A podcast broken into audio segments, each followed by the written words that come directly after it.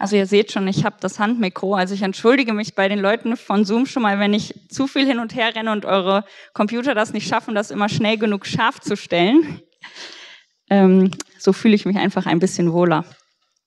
Ich war nach der Schule, ähm, also nachdem ich meinen Abschluss gemacht habe, für zwei Jahre im Ausland äh, mit einer sozialchristlichen Organisation, und da war das so, dass jeder auch einfach einen normalen Job quasi hatte. Also es war auf einem Schiff, und damit das funktionieren konnte, gab es Leute, die im Maschinenraum gearbeitet haben.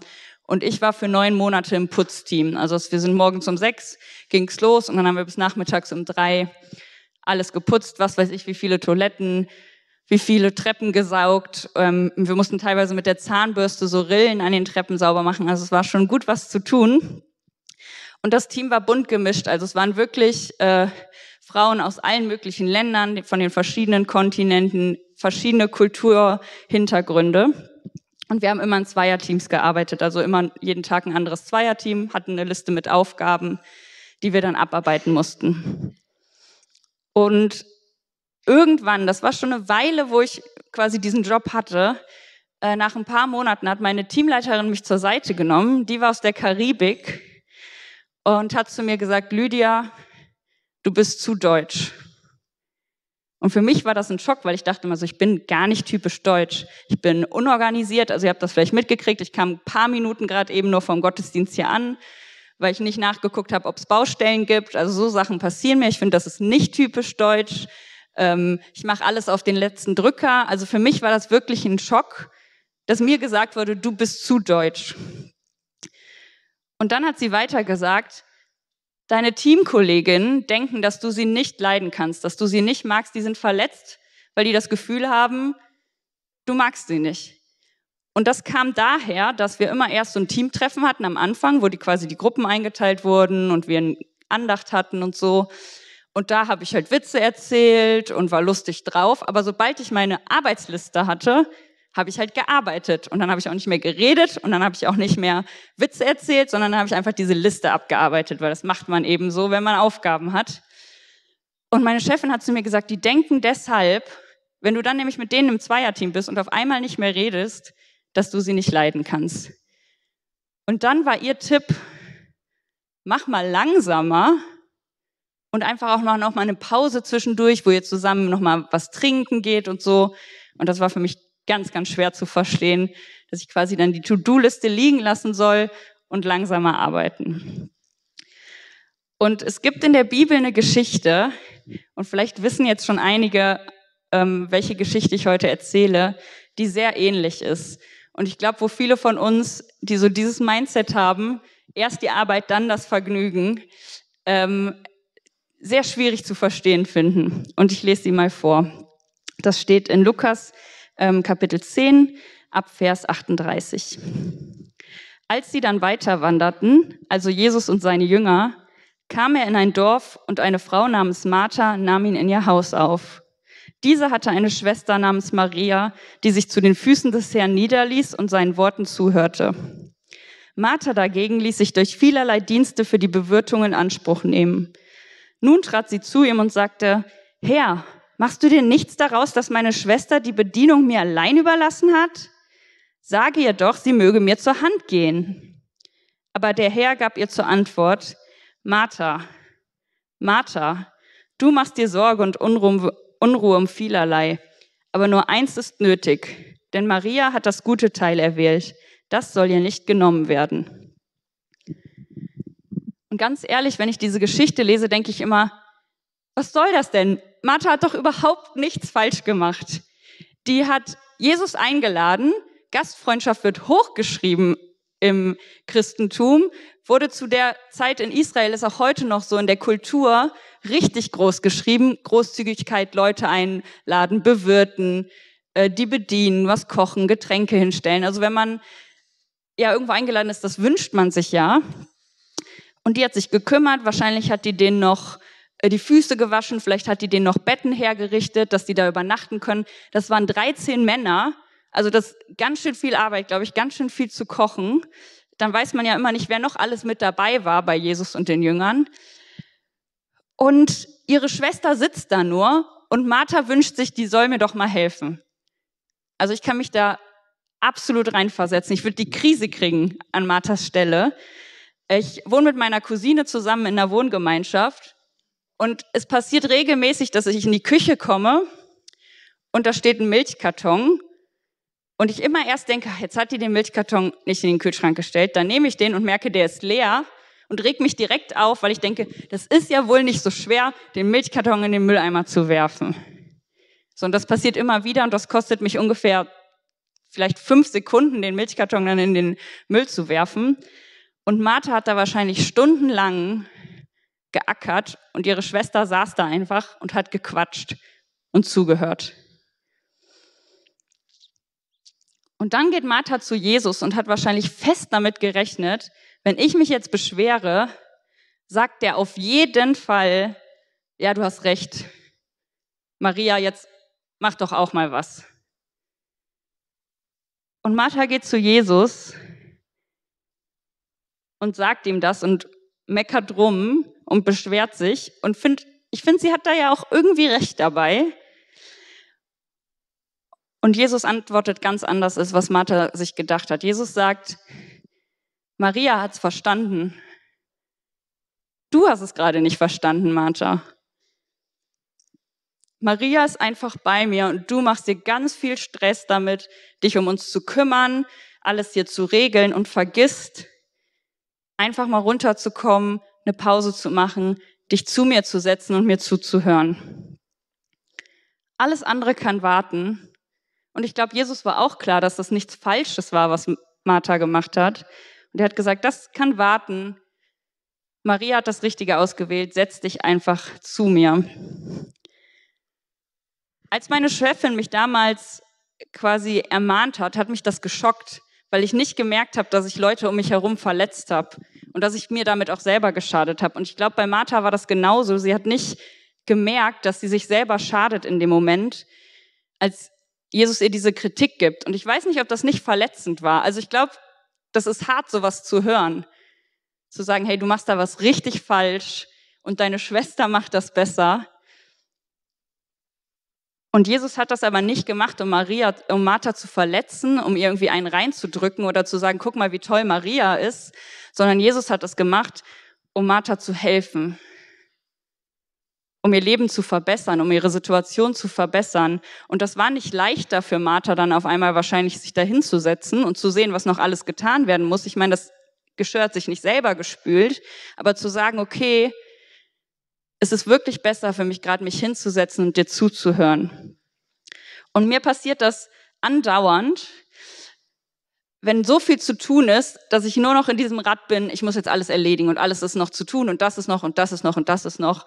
Und jetzt bin ich sogar Pastorin, das heißt, es ist Arbeitszeit für mich, Bibel zu lesen und auch zu beten. Und trotzdem ist das das Erste, was hinten überfällt, wenn zu viel bei der Arbeit zu tun ist. Und das ist nochmal was an, ganz anderes, wenn das dann in der Freizeit quasi auch noch gemacht werden sollte. Und das Gute ist, ich habe eine Schwester und immer, wenn die mich fragt, wie es mir geht, weiß ich schon Bescheid, dass es mir eigentlich nicht gut geht. Das heißt, wenn meine Schwester dann irgendwann sagt, Lydia, wie geht's dir eigentlich? Ist das mein Zeichen, oh, ich muss mich nochmal zu Jesus Füßen eigentlich setzen. Ich habe offensichtlich nur durchgestresst, ich weiß gar nicht mehr, wie es mir geht. Ich muss eine Pause machen.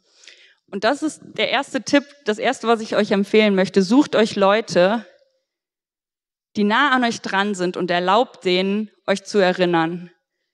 Erlaubt denen zu sagen, hey, ich bin gerade mal kurz Jesus und sagt dir, lass das ganze Zeug mal liegen, auch wenn das wichtig ist, und setz dich zu Jesus Füßen. Mach das zusammen, mach das mit einer Tasse Kaffee, vielleicht hilft es dir, spazieren zu gehen oder in der Bibel zu lesen oder Lobpreis anzumachen, Handwerken, Backen. Es sind die verschiedensten Sachen, glaube ich, für Menschen, wie wir Jesus begegnen können. Aber lasst uns das einbauen und lasst uns Leute suchen, die uns erinnern, wenn wir gar nicht mehr selber merken, dass wir im kompletten Stress sind. Und in Jeremia gibt es eine sehr schöne Bibelstelle, die sagt, warum sich das lohnt, ähm, sich zu Jesus Füßen zu setzen. Und das steht in Kapitel siebzehn, Verse sieben und acht. Gesegnet aber ist der Mensch, sage ich jetzt einfach mal so, der auf den Herrn vertraut und dessen Zuversicht der Herr ist. Der gleicht einem Baum, der am Wasser gepflanzt ist und seine Wurzeln nach dem Bach hin ausstreckt. Er fürchtet sich nicht, wenn die Hitze kommt, und sein Laub bleibt grün. Auch in einem dürren Jahr ist er unbekümmert und ohne Aufhören trägt er Frucht. Ich lese das nochmal. Gesegnet aber ist der Mensch, der auf den Herrn vertraut und dessen Zuversicht der Herr ist. Der gleicht einem Baum, der am Wasser gepflanzt ist und seine Wurzeln nach dem Bach hin ausstreckt. Er fürchtet sich nicht, wenn die Hitze kommt und sein Laub bleibt grün. Auch in einem dürren Jahr ist er unbekümmert und ohne Aufhören trägt er Frucht. Mit Gott unterwegs zu sein heißt nicht, dass die Dürre nicht kommt. Aber das heißt, dass die Dürre uns nichts ausmacht. Wenn wir im Moment rausgucken, können wir uns das sehr gut vorstellen, eigentlich, wie es Bäumen geht, die nicht genug Wasser haben. Man sieht jetzt schon Laub, man sieht verdorrte ähm, Bäume. Ich bin immer eigentlich froh über jeden Vorgarten, den ich sehe, der nicht grün ist, weil das ist nun mal das, was eigentlich gerade so sein sollte. Aber so geht das, wenn wir von Gott weg sind. Dann verdorren wir, dann werden wir so gelbes Gras und äh, unsere Blätter fallen zu früh runter. Und hier steht, wenn wir aber bei Gott bleiben, heißt das nicht, dass wir nicht die Hitze ertragen müssen, dass wir nicht die Trockenheit ertragen müssen. Aber unsere Blätter bleiben grün und wir tragen weiter Frucht. Ich bin christlich aufgewachsen. Mein Papa war schon Pastor, deswegen wollte ich auch eigentlich nie Pastor werden. Ähm, und Für mich war immer so mein Leben lang das Gefühl, das wurde, glaube ich, nicht gepredigt, nicht, dass ich mich erinnern könnte, aber ich dachte immer, weil ich das so erlebt habe, wenn ich mit Gott unterwegs bin, dann ist alles super. So, dann habe ich eine schöne Familie, wir hatten ein schönes Zuhause, ich hatte Freundinnen in der Gemeinde und in der Schule und alles war irgendwie so rund. Und dann ist mit sechzehn mein Vater ganz plötzlich gestorben. Ähm, der ist einfach beim Joggen umgefallen und das war's. Und das hat für mich alles kaputt gehauen. Das war, als wäre so ein großer Hammer einmal so auf mein Leben draufgefallen, weil das für mich alles in Frage gestellt hat. So dieses Bild von mir, dass ich dachte, ich bin noch mit Gott unterwegs, dann kann doch sowas nicht passieren, ist kaputt gegangen. Und in der Zeit war das für mich aber so, dass ich niemanden damit belasten wollte, was in mir vorging, weil ich wusste, meiner Mutter geht's noch schlimmer als mir, meinen Geschwistern fällt das schwer. Meine Gemeinde, wo eben mein Vater Pastor war, für die ist das auch nicht super. Und ich habe das so alles in mich reingefressen, so diese Wut und diese Zweifel und auch das Unverständnis, warum sowas passieren musste. Und mir ging es immer schlechter mit der Zeit. So die Leute haben von außen immer gesagt, boah, das ist so super, wie ihr das alle irgendwie hinkriegt. Und ich bin auf irgendwie Missionseinsätze gefahren und innerlich wurde es aber immer leerer und immer dunkler und immer schlimmer. Und ich war einfach wütend und habe alles in mich reingefressen. Und irgendwann war der Punkt, wo ich so dachte, ich weiß nicht mehr, was das alles für einen Sinn hat und was soll das. Und ich erinnere mich da richtig dran, das hat sich eingefressen. Ich saß in meinem Zimmer auf dem Sofa und ich habe Tagebuch geschrieben. Das war alles sehr deprimierend in der Zeit, wenn man das nochmal im Nachhinein durchliest. Und es war wirklich für mich so, was hat es für einen Sinn hier alles? Und in dem Moment hatte ich das Gefühl, dass Jesus neben mir sitzt und sagt, hey, ich bin immer noch da. Weil ich habe ihn weggeschoben, ich war sauer und ich hatte keinen Bock darauf, weil ich gedacht habe, der hätte das doch irgendwie was machen können. Und Jesus hat gesagt, egal was du alles gedacht und gesagt hast, zu mir und in dich reingefressen hast, ich bin immer noch da. Und in dem Moment hat Jesus in meinem Gefühl oder in meinem Gebet nicht gesagt, es ist alles super, es ist alles toll, sondern er hat einfach gesagt, ich bin immer noch da und du kannst dich zu mir setzen. Und das habe ich gemacht, vor allem, weil ich dachte, ja, alles andere hat ja auch nicht funktioniert. Und es war nicht von jetzt auf gleich alles perfekt. Aber mit der Zeit konnte ich lernen, Jesus diese Last abzugeben und diese Trauer abzugeben und auch die Wut abzugeben und das bei ihm rauszulassen und das nicht mehr selber rumzutragen. Und es wurde besser. Und ich konnte sehen, wie auch Gutes aus dieser Zeit entstanden ist. Und dann dachte ich, okay, jetzt habe ich das ja einmal erledigt, jetzt muss das ja abgehakt sein. Und ein paar Jahre später war ich auf einmal wieder traurig und auf einmal wieder wütend und wieder deprimiert und wusste aber schneller, als dass es wieder ein halbes Jahr gedauert hat, wusste ich, ich kann damit einfach zu Jesus gehen und das wieder alles bei Jesus Füßen abgeben. Und wieder und wieder und wieder. Es gibt immer wieder so Phasen, wo ich denke, boah, jetzt weiß ich nicht, wie ich weitermachen soll in der Gründung, würde ich gern mit meinem Papa drüber reden. Und dann gehe ich wieder zu Jesus und sage, ich bin traurig, ich bin wütend, hier ist das. Wir müssen es nicht selber hinkriegen. Wir müssen mit unseren Problemen nicht selbst zurechtkommen, weil wir denken, ja, ich, ich bin doch eine starke Person, ich bin doch selbstständig, sondern wir dürfen mit allem, was uns beschäftigt, zu Gott gehen. Wir dürfen mit allem, was wir rumschleppen, zu Gott gehen und sagen, ich komme damit nicht alleine zurecht, hilf mir dabei. Und das heißt nicht, dass die Situation sich komplett direkt verändert, aber es wird leichter für uns. Dadurch können wir die dürren Jahre und die Krisenzeiten und diese Phasen überstehen. Ich fand das so irre, weil Ingo auch mir gestern geschrieben hat, ich bin nicht da und meine Mutter stirbt, aber wir wissen, dass das jetzt gut ist und dran ist. Und ich dachte so, wow, wie krass ist das, sowas sagen zu können. Das heißt, dass man ganz nah beim Wasser ist. Dass man weiß, trotz diesem Leid, trotz dass ich erleben muss, wie meine Mutter jetzt stirbt, kann ich sagen, Gott ist da und wir werden Früchte tragen und wir werden grüne Blätter haben. Und ich finde das so schön, dass die Bibel uns verrät, wie es weiterging mit Martha. Dass nicht Schluss war bei der Kritik, die Jesus ihr ausgesprochen hat, sondern es geht weiter. Und zwar ist das ab Johannes elf. Ähm, das ganze Kapitel lohnt sich mal durchzulesen, ähm, aber ich fasse das so ein bisschen zusammen. Marthas Bruder war krank, und zwar todkrank. Sein Name war Lazarus. Ähm, das sagt den meisten wahrscheinlich auch was. Und Martha hat nicht versucht, es selber hinzukriegen, sondern sie hat jemanden zu Jesus geschickt. So erfahren wir davon. Wir erfahren, dass zu Jesus jemand kommt und sagt, du musst kommen, Lazarus ist krank, der braucht Hilfe. Martha hat gelernt, ich kann zu Jesus kommen, mit allem, was bei mir los ist.